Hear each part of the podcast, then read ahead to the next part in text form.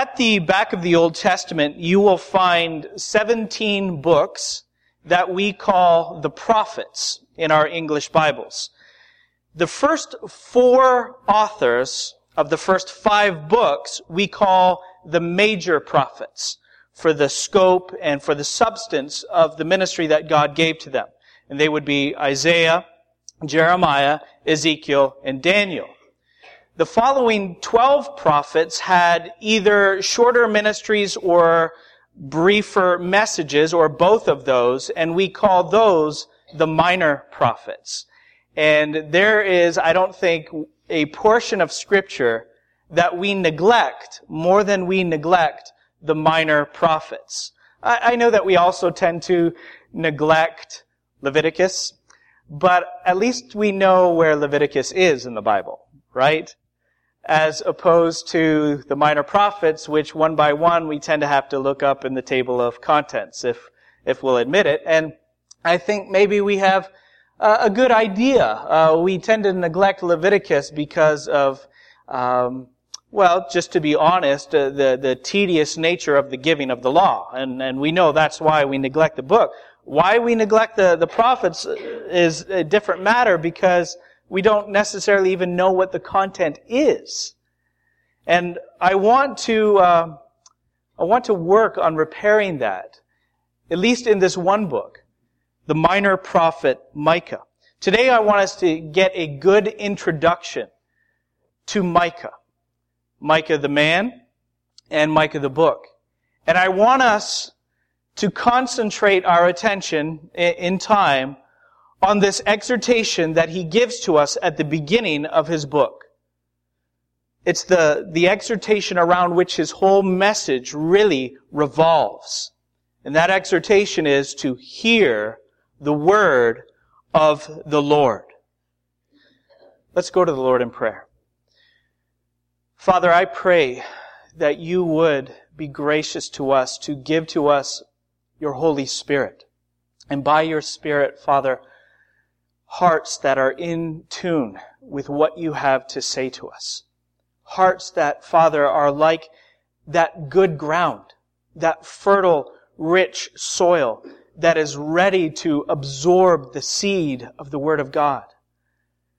I pray, Father, that we would not be that hardened path on which the seed falls, but is quickly taken and stolen away by Satan, so that we cannot understand and so that we cannot believe.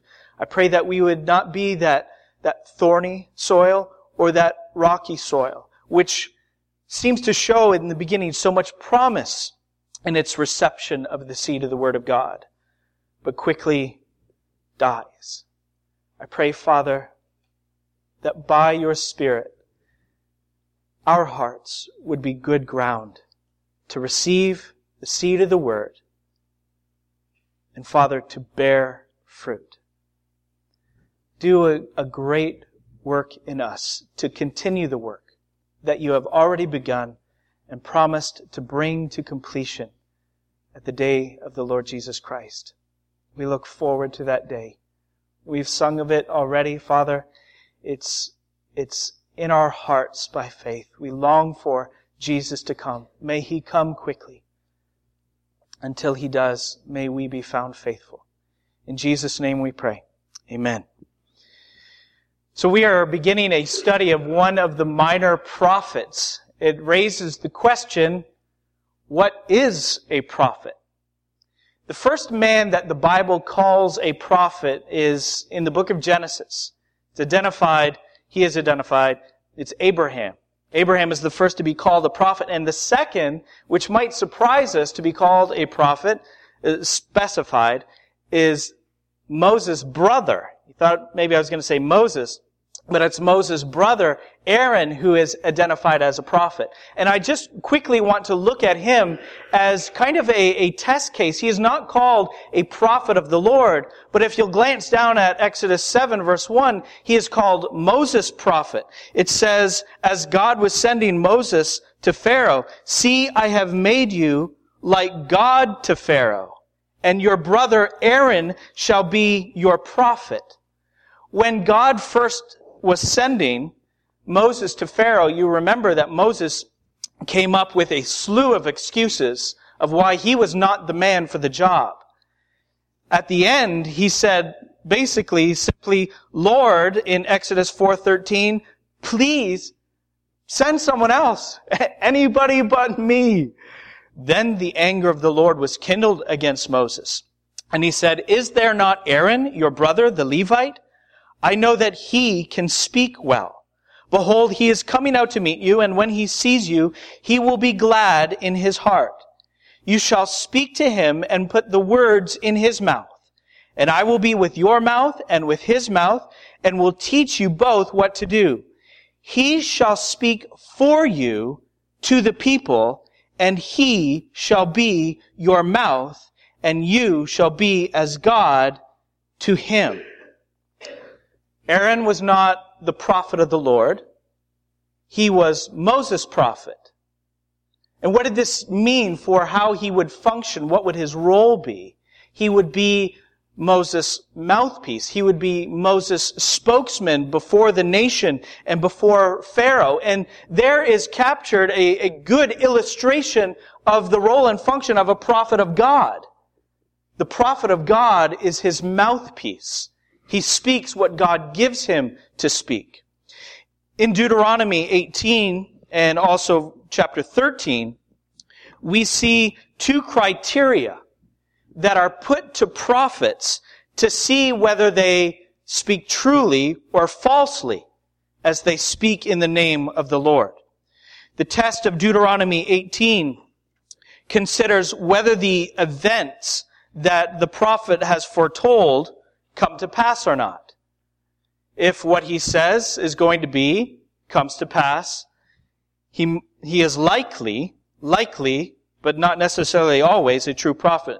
And so let's read Deuteronomy 18 and verses 20 to 22. But the prophet who presumes to speak a word in my name that I have not commanded him to speak, or who speaks in the name of other gods, that same prophet shall die. And if you say in your heart, how may we know the word that the Lord has not spoken?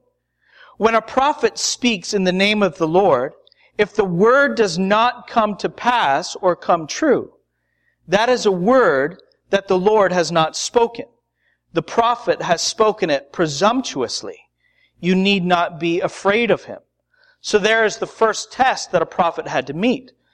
But what about in the case where the prophet foretells an event and that event does come true? What other criterion must they meet in order to be considered a true prophet? Deuteronomy 13, the Lord instructed, if a prophet or a dreamer of dreams arises among you and gives you a sign or a wonder, and the sign or wonder that he tells you comes to pass, and if he says, let us go after other gods, which you have not known, and let us serve them, you shall not listen to the words of that prophet or that dreamer of dreams. For the Lord your God is testing you to know whether you love the Lord your God with all your heart and with all your soul. You shall walk after the Lord your God and fear him and keep his commandments and obey his voice, and you shall serve him and hold fast to him. But that prophet or that dreamer of dreams shall be put to death because he has taught rebellion against the Lord your God. I think Jesus really summed up these, both of these tests in Matthew 7 when he warned us to beware of false prophets. He said, by their fruits you will recognize them. You will know who they are. The fruits of their words and the fruits of their lives. So these two criteria had to be met if a man was to be considered, or a woman, was to be considered a true prophet or prophetess of the Lord. So what is a prophet? A prophet is God's spokesman. A prophet is God's mouthpiece who by the word of the Lord says, thus says the Lord, and calls the people of the Lord to be faithful to him. That's what a prophet is. Now, I, I want to walk through having given uh, the testing of God's prophets. Let's just do a quick overview of a history of the prophets of God. Eventually, Aaron's prophetic ministry on Moses' behalf ceased. and Moses himself became the, the first great prophet of Israel.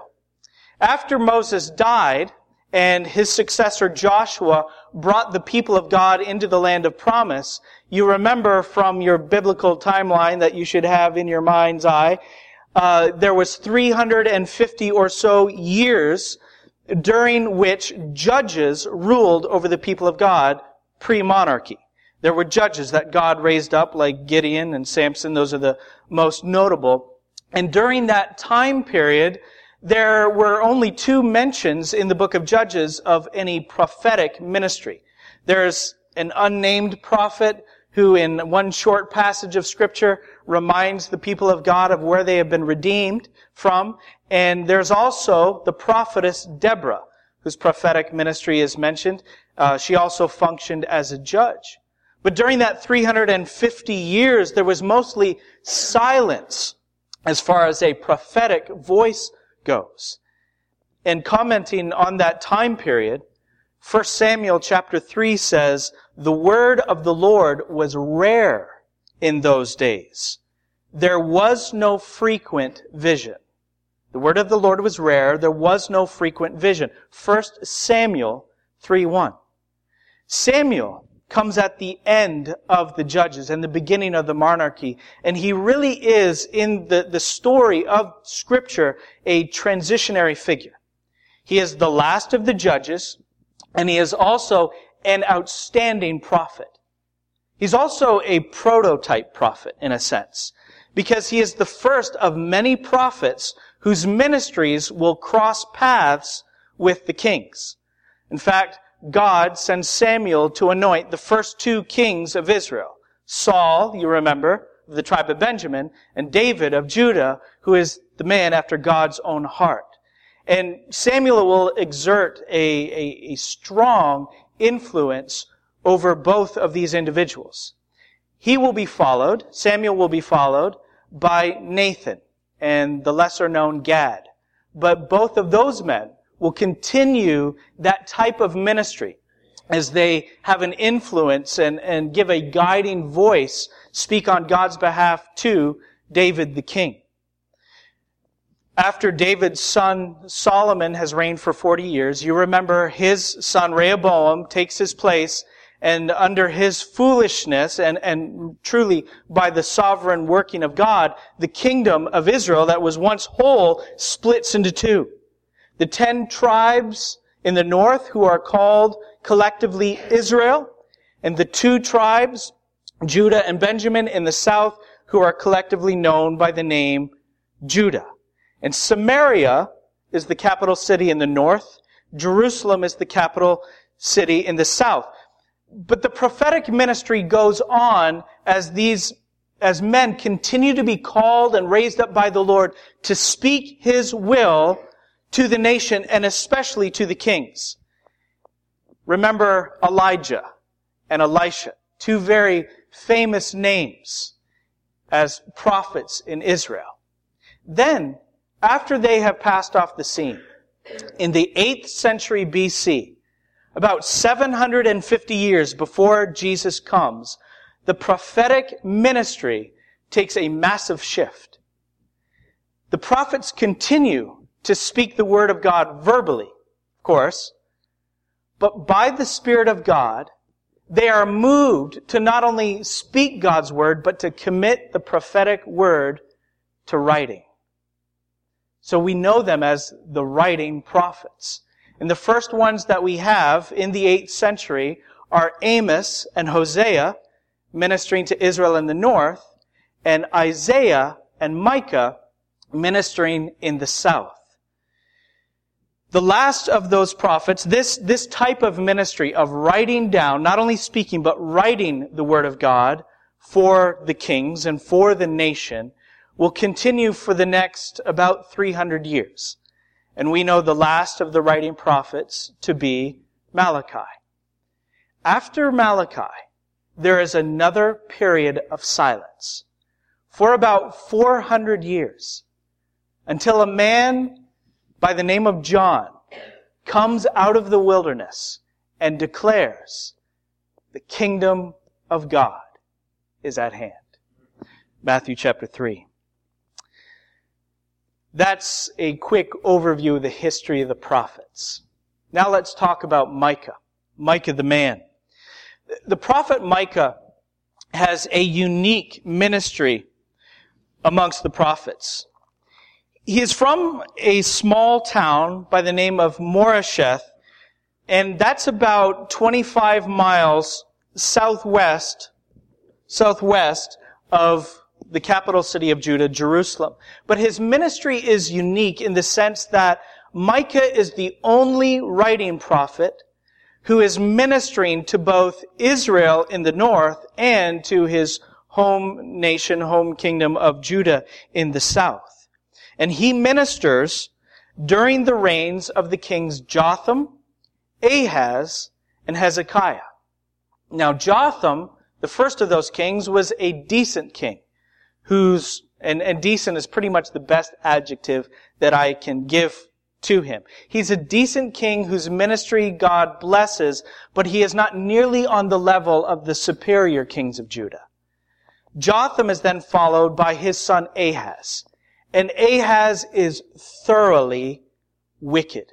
He is a failure in every respect, and we would definitely put him on the bottom, uh, bottom three kings of Judah, for sure, along with Manasseh, and then we could maybe debate some others but he's on the bottom three. He will be followed by his very godly son Hezekiah, who will be really in the top three kings of Judah, along with his ancestor David and his godly great grandson Josiah. Now, as I mentioned earlier, Micah was a contemporary of the great prophet Isaiah, and his ministry is vastly overshadowed, even in the narrative of Scripture, by Isaiah. But I want to uh, go to Jeremiah chapter 26 to throw in this note on Micah's behalf. Jeremiah is going to follow 100 years behind Isaiah and Micah. 100 years behind them. And he will minister during the time of godly Josiah all the way until the destructive siege of Jerusalem. And I want to zero in on this incident that happens at the beginning of Josiah's son's reign. So Jeremiah has already been ministering for some time. He has received a favorable reception, certainly on part of the king. And now Josiah has been replaced after 31 years by his son Jehoiakim, who will end up reigning for 11 years, but this is the very beginning. In the beginning of the reign of Jehoiakim, the son of Josiah, king of Judah, this word came from the Lord. Thus says the Lord, this is to Jeremiah, stand in the court of the Lord's house and speak to all the cities of Judah that come to worship in the house of the Lord. All the words that I command you to speak to them. Do not hold back a word. It may be they will listen, and every one turn from his evil way that I may relent of the disaster that I intend to do them because of their evil deeds.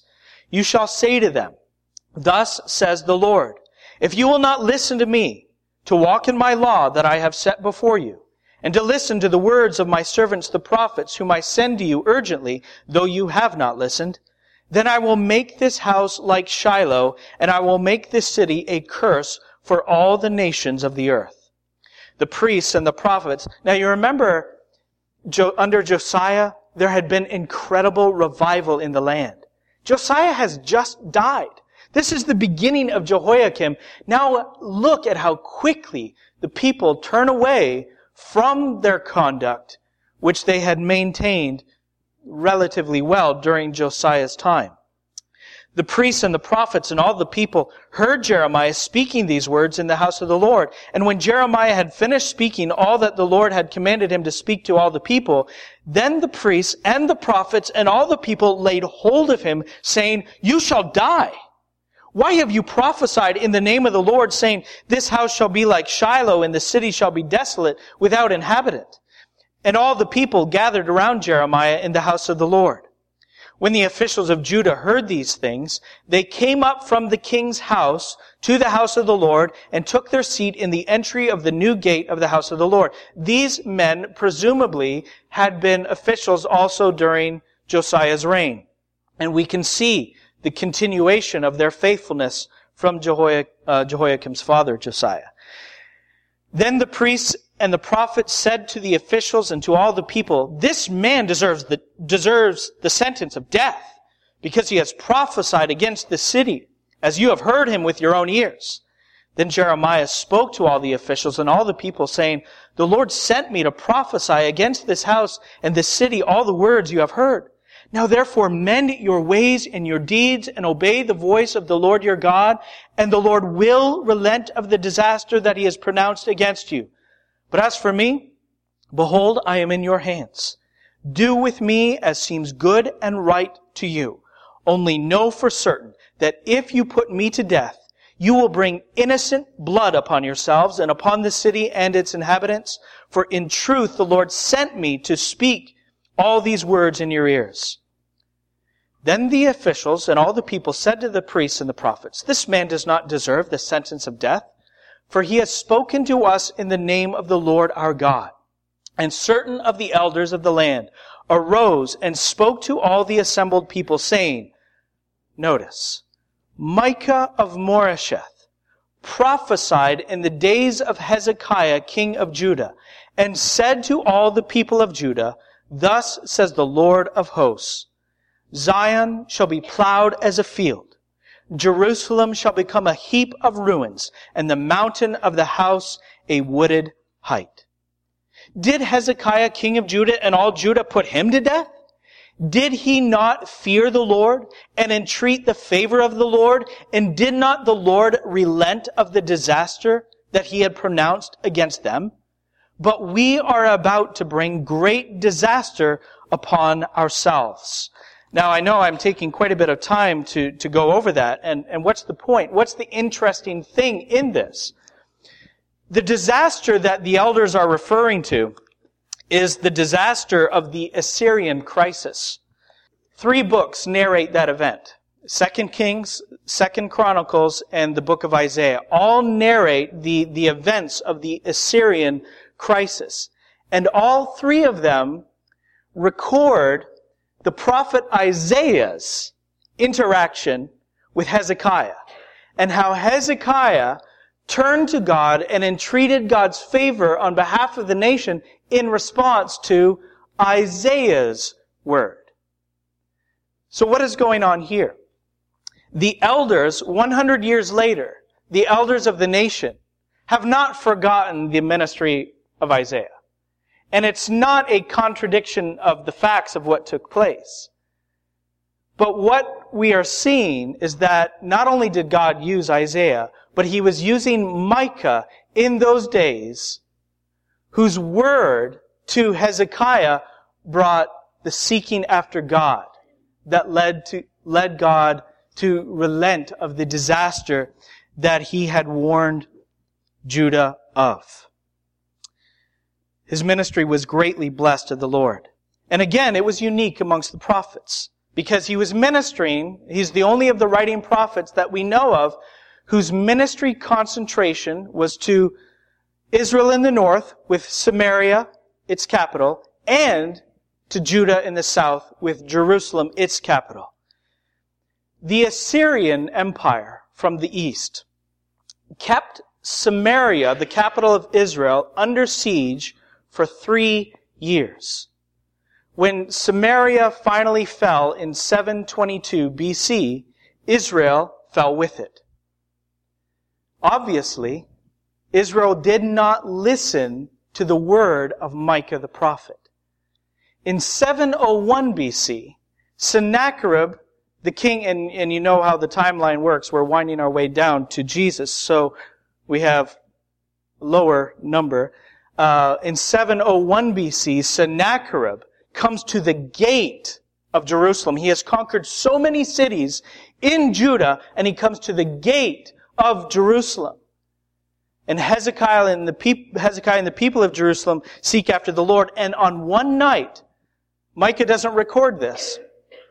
The angel of the Lord is sent into the camp of the Assyrians and takes the lives of 185,000 Assyrian soldiers. And Sennacherib is sent packing. what we don't realize without Jeremiah 26 is not only did God use Isaiah's word to avert that disaster, but God was using his servant Micah as well. So that's Micah the man, Micah the prophet. That's the, the general background, his, his setting for his ministry. Now let's get into to Micah the book and just quickly uh, survey the scene. The book of Micah is made up of seven, for the most part, brief chapters. And I just want to note a few things as we launch into this series. First of all, the book divides naturally into three rounds of oracles. Three rounds. And every round of uh, oracles has an oracle of judgment and an oracle of salvation. What's an oracle? It is simply God's proclamation of either judgment or salvation that he delivers through his prophet. That's an oracle. So seven chapters, three oracles, each featuring an oracle of judgment and salvation, and each of them beginning the same. Chapters 1, 3, and 6, I believe it is, each begins with the word hear. Hear the word of the Lord. Now there's two passages in Micah that we know very well. One is where we're going to land on December 21st, Lord willing, that's the plan. We'll, we'll be in Micah chapter 5 as we consider that great prophecy of God that speaks of Bethlehem giving rise to the ultimate ruler, the Messiah to come. And we also are quite familiar with a passage in Micah chapter 6. What does the Lord require of his repentant people? But to do justice, to love mercy, and to walk humbly with your God. And when we get to those sections, which are definitely highlights in the book, you'll see that they are even more um, incredible as we consider them in their context. Back to Micah. Chapter 1, verse 1. The word of the Lord that came to Micah of Moresheth in the days of Jotham, Ahaz, and Hezekiah, kings of Judah, which he saw concerning Samaria, capital city of Israel in the north, and Jerusalem, capital city of Judah in the south. Hear, you peoples, all of you, pay attention, O earth, and all that is in it, and let the Lord God be a witness against you, the Lord from his holy temple. For behold, the Lord is coming out of his place, and will come down and tread upon the high places of the earth. And the mountains will melt under him, and the valleys will split open, like wax before the fire, like waters poured down a steep place. We're going to concentrate our attention on this exhortation at the beginning of verse 2. Hear. Hear, you peoples. All of you. Hear the word of the Lord. I've been accused of being deaf in my days. Have any of you? Husbands, I'm thinking, you've been accused of being deaf. You don't listen or you didn't hear a word that I said. Right under that accusation, and, and by the way, just gotta throw this in real quick, since my parents are here. Whenever de- my dad hears the accusation, you're deaf, John, the, the response is always the same. What? right under that accusation of deafness is the accusation that you have selective hearing. It's not, you didn't hear a word I said, it's, you only hear what you want to hear. And I think most of us have received that particular accusation as well. Israel wasn't necessarily deaf to the word of the Lord. Israel had selective hearing. They only heard what they wanted to hear. As long as that word, that promise, that commandment, that prophecy, or that oracle was in line with what they wanted, scratched their particular itch, well, they held to that word and explained away everything else. If you flip over to chapter 2 and look at verse 6 real quick, you'll see this. Do not preach. Thus they preach. And I'm kind of looking forward to getting to that text because that sounds so much like the world, doesn't it? To the church, don't preach. So they preach to us. Do not preach, thus they preach. One should not preach of such things. Disgrace will not overtake us. You see, they put all their weight on the words which favored them and explained away everything else. In the days when, when judgment was looming and the prophets of God were warning them of that coming judgment, they did not believe the prophetic word. And you can see this in that example we took from Jeremiah 26 just a moment ago. When Jeremiah stood up in the temple and warned them that judgment was coming, what did they want to do? Most of the people wanted to put him to death. How can you say this? How, how, how can Jerusalem possibly fall?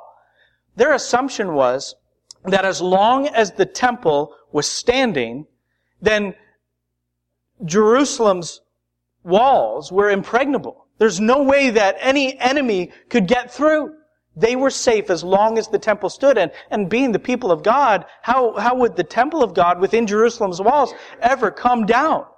So they believed that they were perfectly safe and secure. They believed that part of Exodus 19 that said, you will be to me a, a treasured possession above all nations. They believe that. We're, we're God's people. But they neglected the second part that said, if you obey me. They ignored the conditional nature of that old covenant. They only heard what they wanted to hear. We must all hear the word of God. And if you will hear the word of God truly, you must never merely hear the word of God selectively. We must put weight where God puts weight. We must achieve that biblical balance.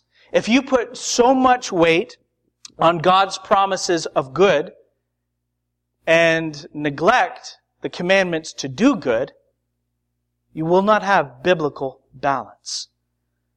If you put so much weight on God's word of love and you neglect God's word of judgment, you will be biblically imbalanced. If you lay emphasis on, let's say, external religion, which God certainly commands, but you neglect the inner self, the heart and its affections, you will not be biblically balanced. You cannot hear the Word of God truly if we constantly are hearing the Word of God selectively. Many years ago, and this is not to contradict something that Gary brought up in, in Sunday school this morning, that uh, most of the forefathers were Christians. But many years ago, one of those who drafted, actually the, the major mind and hands in the drafting of the Constitution, uh, he would become third president of the United States. One of the American presidents, he took scissors to the Bible and he made up his own. He, he wanted to keep Jesus' moral example, but he wanted to do away with pretty much everything else. And so the, the Jefferson Bible, as it's called, cuts out the virgin birth and the resurrection of God because anything being having a, a worldview informed by the previous enlightenment of the, the uh, well, that earlier in that century, Jefferson was rejecting the supernatural intervention of God in the world, not a theist view, that wasn't his worldview, theism, but deism. God, God had created, perhaps, and, and, and, and we know the character of God and such, but as far as intervention, as far as being involved in creation, and so that was the Jefferson's Bible. What happens if you cut out parts of the Word of God? You're not only cutting at the Word of God, you're cutting at the person of God. If you reject that part of His Word, you are rejecting that part of Him. And what do you have then, as far as God goes? You don't have the true God. You have a God of your own making made in your image, made after your own likeness. That's why we must be very careful to heed what God says to Micah through Micah. Hear the word of God. Hear the full counsel of God's word. Now, can you imagine somebody doing like what Jefferson did and like many, many people have done? Can you imagine someone doing that with an autobiography? A, reader doing that to an author's autobiography, the story of his life and so on? Well, I don't like what he did in 1996 to 1998. So I'm just going to cut that part out of the book. Or I don't like that part of her personality. So I'm just going to rip those pages out. The reader would be rewriting the author. Not just the book, but the author himself or herself. That's what people do with the Bible. And it's what we must never be guilty of. If, if we cut out certain attributes that we don't find very pleasant, if we cut out um, unpleasant sections of the Word of God, we are cutting at the person of God. And this is nothing less than treason. We have, since the beginning, not only wanted to rewrite the rules, we have wanted to rewrite the ruler. And God has not left that open to us. So I ask you, do you hear the word of God truly? Or are there sections of God's word that you want to explain away? The Bible insists that God is like this, but you don't like that. It's not favorable. It's not pleasant. Do you try to explain it away? Hear the word of God. Here's an example. And this is what we must realize. You remember in our previous series, The Glorious God, we kept going back and back to Exodus 33 and 34. And God promised Moses that all of his goodness would pass before Moses. And what did he end up proclaiming in essence? He ended up proclaiming to Moses that he is faithful to love and faithful to judge. And both of those things, which are truly different from one another, are under the umbrella of the goodness of God. Mercy is certainly pleasant. Judgment is not pleasant. But judgment, the justice of God, is no less good than the mercy of God than the steadfast love of God. Hear the word of the Lord. You better believe we're going to take this to Jesus. The first great prophet of Israel was Moses. But Moses and every prophet that followed him right through to John the Baptist, they all were types of the great prophet to come. If you'll turn your attention back to Deuteronomy 18, Moses, in these verses of 15 to 19, prophesied of the greater prophet who was to come. And this is what he said. The Lord your God will raise up for you a prophet like me from among you, from your brothers. It is to him you shall listen. Just as you desired of the Lord your God at Horeb on the day of the assembly. Remember when they met before God at Sinai and God came down in, in the dark cloud and the thunder, the quaking of the mountain? And you remember what the people's response was, their fear? Just as you desired of the Lord your God at Horeb on the day of the assembly, when you said, let me not hear again the voice of the Lord my God or see this great fire anymore lest I die. And the Lord said to me, They are right in what they have spoken. I will raise up for them a prophet like you from among their brothers, and I will put my words in his mouth. You remember what God said about Aaron? Now he, he says of the greater prophet to come, I will put my words in his mouth, and he shall speak to them all that I command him. And whoever will not listen to my words that he shall speak in my name, I myself will require it of him. So when John the Baptist appeared, emerged from the wilderness, and he was baptizing uh, at the Jordan River and proclaiming the coming of the kingdom of God, authorities came from Jerusalem and they said to him, do you remember? Are you the prophet, the prophet? They knew he was a prophet. That was obvious. But are you the prophet? And John's answer was immediate. I am not. That was John 1. In, in John chapter 6, Jesus has just finished feeding 5,000 plus with a, a meal that began as five loaves of bread and two fish. And the people's response was, this is indeed the prophet who is to come into the world. And they are recalling Moses' prophecy back in Deuteronomy 18. In the very next chapter, Jesus is preaching in Jerusalem and he is urging the people to come to him for drink. And they say that the response of the crowd is, this really is the prophet. The prophet.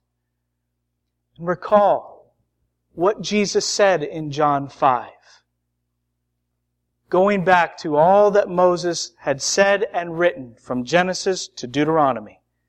He said, Moses wrote of me. Or recall when Jesus was transfigured on the mountain, gathered there with his three disciples, Peter, James, and John. And there appeared with Jesus there those two former prophets, Moses and Elijah. Peter's instinct was that they honor all three prophets. That's why he spoke as he did about making the, the tents or the tabernacles for each of them. He wanted to honor all three prophets. But then God the Father himself spoke from the glory cloud. Matthew 17, 5 through 8. This is my beloved Son, with whom I am well pleased. Remember what he commands his disciples to do? Listen to him. When the disciples heard this, they fell on their faces and were terrified. But Jesus came and touched them saying, Rise and have no fear. And when they lifted their eyes, they saw no one but Jesus only. That's fascinating. It's there, that word about they saw no one but Jesus only, because that's what happened. But there's another deeper emphasis that Matthew is working to establish and that we must understand. Eh, you notice in the text, it doesn't say that Moses and Elijah were gone. It's, the emphasis is not on their absence. The, the focus is on Jesus' presence. It's not that the word of the former prophets has passed away, but the fulfillment of the prophet's word is standing before them what we must understand as we consider the message of Micah going forward, what we must understand is that Jesus Christ is the fulfillment of the prophetic office and the prophetic word. He is God's messenger and he is God's message to mankind. That's why God says to us, Listen to Him. He focuses our concentration on the person, on the work, and on the word of His Son. Now, here's a question as we wrap this thing up. Why then go to the prophets? Well, I mean, a few weeks ago, you may remember that we were covering Joel one day, another one of the minor prophets. Why go to Joel? Why spend this time in the book of Micah? Why not just go straight to Jesus? Well, for one thing, they have so much to tell us about Jesus. More, more about Jesus. Isn't that our prayer? Isn't that what we sing? Isn't that what the people of God want? And we have so much advantage today. I don't know if you take this to heart, but if you read your Bible, if you will understand the, the scope of the story, the, the history of our redemption, you will marvel that God put you here now. Because now that we live in the day in which, as the apostle Paul described it, the end of the ages has come upon us. These last days. We look back with hindsight. And we look back with the enlightenment that the Holy Spirit lends to us. And as we look back at God's story, at God's great work of redemption as it spans over ages. The treasures of the wisdom and knowledge of God are open to us because the written word speaks to us of the living word. It is all about the Lord Jesus Christ. Hear the word of the Lord our Father says to us concerning His Son, listen to Him. So how do I do this? Practically. Same thing you always hear. Read the Bible. Pray. Pray that God would speak to you. Pray over what He does speak to you. And keep your eye peeled and your ear tuned all through the Word for Jesus Christ, in whom are hidden all the treasures of the wisdom and knowledge of God. For long ago, at many times and in many ways, God spoke to our fathers by the prophets.